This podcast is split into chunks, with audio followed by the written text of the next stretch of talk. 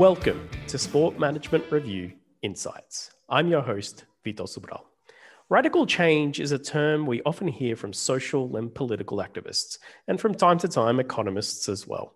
But it's not something we often associate with sport. But in this episode, we're going to explore radical change in sport organizations.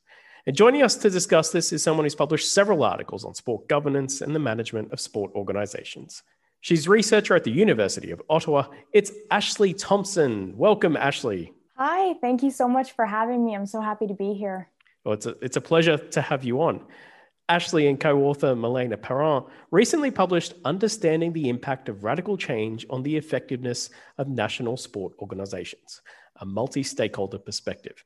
Now, Ashley, when I think of radical change in sport, what comes to mind is like new coaches, new CEOs getting a job, and they want to make all this change and instill their idea on the sport organization. But how does your research help us understand what's happening in sport organizations when we're talking about change? Yeah, absolutely. I think, I think we see it a lot in the news where, like you mentioned, changes in CEOs or head coaches or these things like that. But I think in the case of sport organizations, and this research in particular, is it really just further highlights the sort of disruptive nature of change in these organizations and the challenges that can come about trying to make radical changes. And so it really also highlights the impact of change, not only on that sort of focal organization and their staff and their board members, or what we refer to in that case as internal stakeholders, but also the outward impact of these changes that an organization is making on their external stakeholders, whether that's their members, their sponsors, their partners, things like that. So it's a real holistic look, which is great to see. Now, what made you think that this was an important area to research? Had you been impacted by change at a sport organization? Yeah, I think, well, my interest in change started very early when I, in my first job working at a golf course and trying to implement changes there, coming to the conclusion very quickly that it was hard to do and not that everyone was accepting of some of the changes that you wanted to make. So that really sparked sort of my interest and kind of started, thinking about, okay, yeah, we know change is really hard to implement, but what does that look like in organizations when we're implementing changes, and what are the impacts of that? Not only, again, on the organization itself, but also its sort of external stakeholders. And what does that mean in terms of the organization sort of doing its job that it wants to do? Because at the end of the day, when a sport organization is making changes, they have to first and foremost implement the changes that they want to implement, but then they also have to sort of keep the business going, as I say. They have to keep delivering services to their members. If we're looking at the context of this study, which was national level sport organizations, their real mandate is to provide sport related services to different stakeholders in their, essentially their network. And so, when an organization like this wants to go through changes, they can't just close their doors, right? They have to keep operating. They have to keep meeting the needs of their stakeholders, but also while trying to implement these new changes. So the interest in this particular topic came about with that kind of premise or that idea, is to understand, okay, well, then what happens with those services that they're trying to deliver while also trying to go through change? So that was really sort of the interest and the basis of this idea of this research. The term radical change is an interesting one because I think it's very scary for people. If you tell someone at an organization, hey, I want to institute radical change, it's like they're all going to run for the hills or show you the door. But what does it actually mean? And how did you use it as a theoretical framework? Radical change, it's very much a researcher concept, I'd like to say. I don't know to what extent practitioners in these organizations would be using this term sort of radical. But the term from a research perspective really comes out in the 1980s and 90s, certainly in sport management, in the 1980s and 90s with the work of Dr. Trevor Slack and colleagues who looked at this type of radical change in national sport organizations or national sport federations. And so the way that kind of defined in this study and how it was in that time in those studies is there's really some complicated words associated to it. We look at, words like orientation and configuration, but at the end of the day, sort of put simply, it really means that when an organization changes its configuration, which means when an organization changes its type of sort of design. And so that's kind of the research, I guess, definition, if you will. But I think reflecting on that over the years, I think we've really begun to evolve that definition a little bit more to really put simply to align it with this sort of concept of like the magnitude or size of change. And we see that in some of the more recent works that look at radical change and in particular kind of my research, but really turning into this concept of radical, just meaning a large scale or a major change. And what we mean by large scale or major is really surrounding the types of changes that happen. So as I sort of described in the article, U-Sports went through changes in their strategic direction. They went through changes in structure by adding new positions, removing new positions, changing their board composition and structure. And with these changes in structure also came changes in people. So there were changes in staff turnover, new people came into the organization, other people retired or, went on to do different things. There were changes in the culture, in the technology, in the products and services that they offered. So when a change kind of happens in a multiple areas, as I just identified, that's where we kind of see that term radical change or major change come about. And so it's a complicated topic for sure, but I think that kind of simply put that it boils down to sort of that aspect.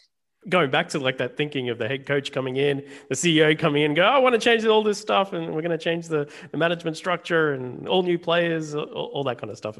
You can see how that all fits. You mentioned there briefly the case study was U-Sport in Canada, which I believe is a university sport organization. Why was that a good case study to look at this? I think U-Sports was an interesting topic, first and foremost, because they were going through that radical change I just described. At the time, there were a few other national level sport organizations, specifically national sport federations that were also going through sort of large scale or radical changes. But first and foremost, the real idea of selecting U-Sports as a case was because they were going through such changes in a multitude of different areas in their organization. And so it provided sort of that almost that extreme case scenario where we knew it would likely provide some fruitful results in terms of assessing the impact of those changes. And so that was kind of the real main reason of picking U-Sports. The other sort of side to that is U-Sports is really also close in terms of its structure and the type of organization compared to some of the previous research in organizational change, which looked at national sport federations. So it's a different context, but because of some of the laws and legislations in Canada, all these nonprofit organizations and including sport are all governed by the same legislation. So they become very similar in terms of their governance structures and how they operate. And they also equally to that have a lot of sort of similar stakeholders when we talk about voting members, government or public funding. So relationship with federal governments in that case, and same thing with other sponsors and partners. It sounds like a very good case study to work with. And as part of the research, you conducted 32 interviews with internal and external stakeholders, as well as a document analysis. Yeah, that's a lot of data for qualitative research, I think. How did you go about analyzing all that data?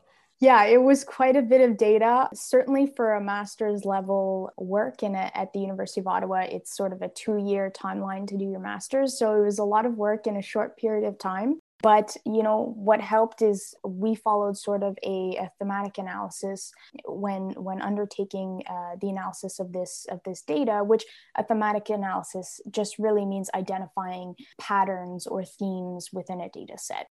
So quite simply, you know, we used Braun and Clarke's approach, which offers sort of a 6-step framework that's kind of really easy, certainly when you're starting out, as I was at the time in qualitative research, but also then provides an excellent framework to then go beyond just the simple analysis and really get in-depth into your results. So, you know, that thematic analysis and that approach was very useful in that case. And then also we used NVivo, which is a data analysis software that essentially helps a researcher sort of manage all of that data, all of the interview transcripts, all of the documents.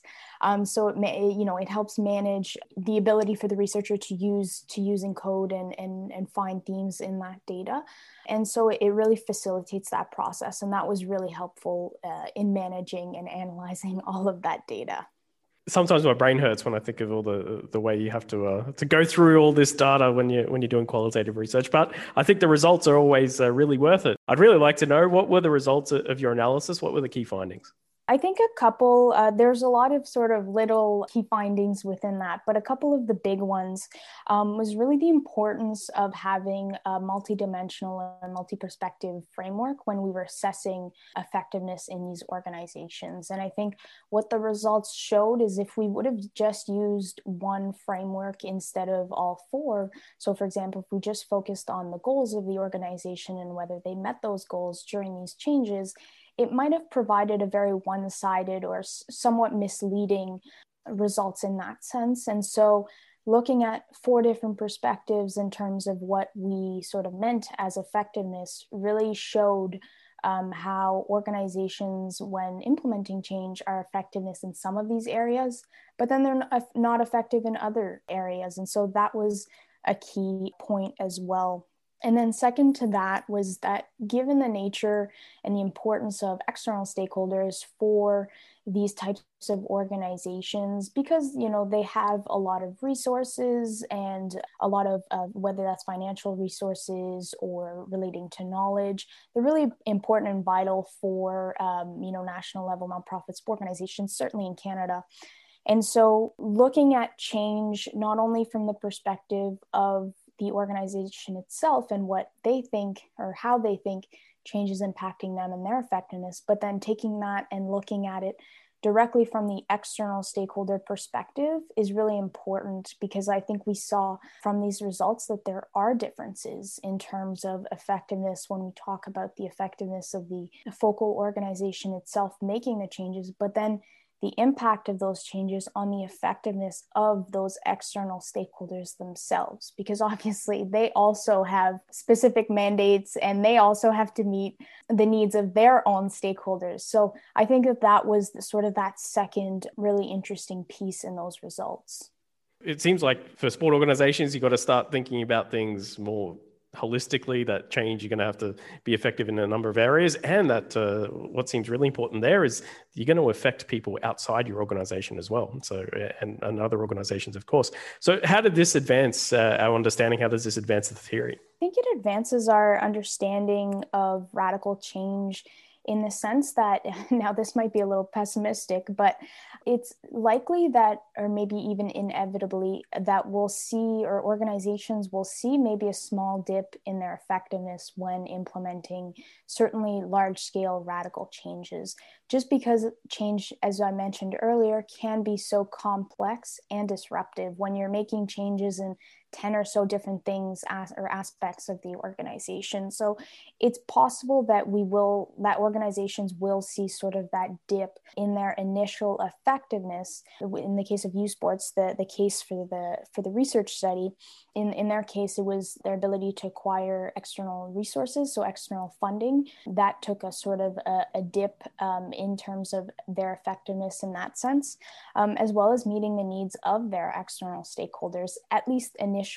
I talked about in the article about it caused a lot of strain on the external stakeholders' processes And so what they had to do day to day, because, for example, U-Sports added a few things like an online registration system. So everything moved from paper-based to online. So, you know, these external stakeholders had to like learn how to, you know, use this new software. And so at first it was a little complicated for them. So added a lot of workload in that sense. So that kind of negatively impacted them or caused that dip in effectiveness. But then what we're also seeing to that is, as kind of time progresses and as organizations go through the change process, we're sort of seeing the benefits or the positive in terms of the effectiveness of the organization during these changes. So in the case, again, of U-Sports, it was, you know, they were able to meet new goals that they wanted to achieve, new and different goals, and they were able to, they were flexible and able to hire new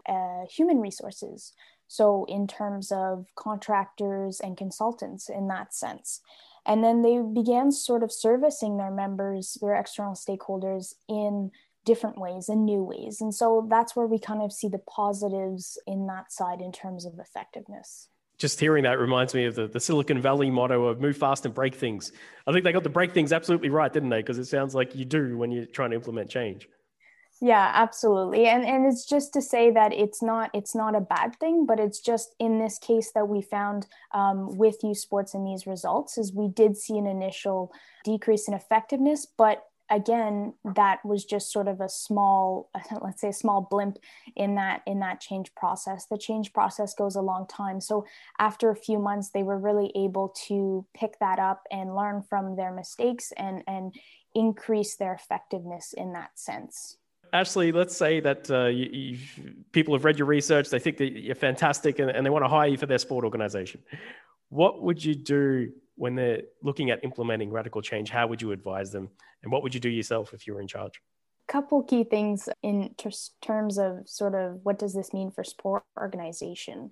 And it's, again, sort of given the importance of external stakeholders in, you know, the survival really of these organizations, the results really help us understand where sport organizations should sort of focus their time and energy during this change process to sort of mitigate the challenges and the consequences or the negative consequences of change. And so in this specific case, it was the results kind of highlight really focusing on the sort of internal processes of the organization. So I talked about, you know, the increase in workload that the changes that U-Sports made had on their external stakeholders that was really, you know, almost like too much for them at the time. So I think for sport organizations who are looking to make changes, when you're asking, you know, your external stakeholders to implement new procedures or processes, and to really take in mind how that's going to add to their workload, and maybe come up with solutions if there's anything you can do to sort of mitigate those sort of challenges or those issues.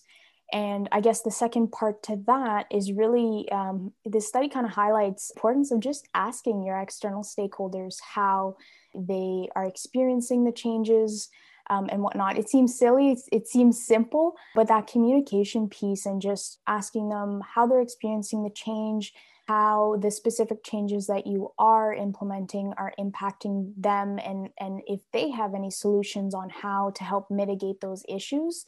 So hopefully, you know, we'll help you develop potential solutions. And if not, it's, you know, because sometimes it might just be a reality that that's a consequence of the change, but at least it might help you sort of sell the change and allow the external stakeholders to really understand why you're making these changes. So they sort of accept the negative consequences and see the positive long-term benefits of these changes.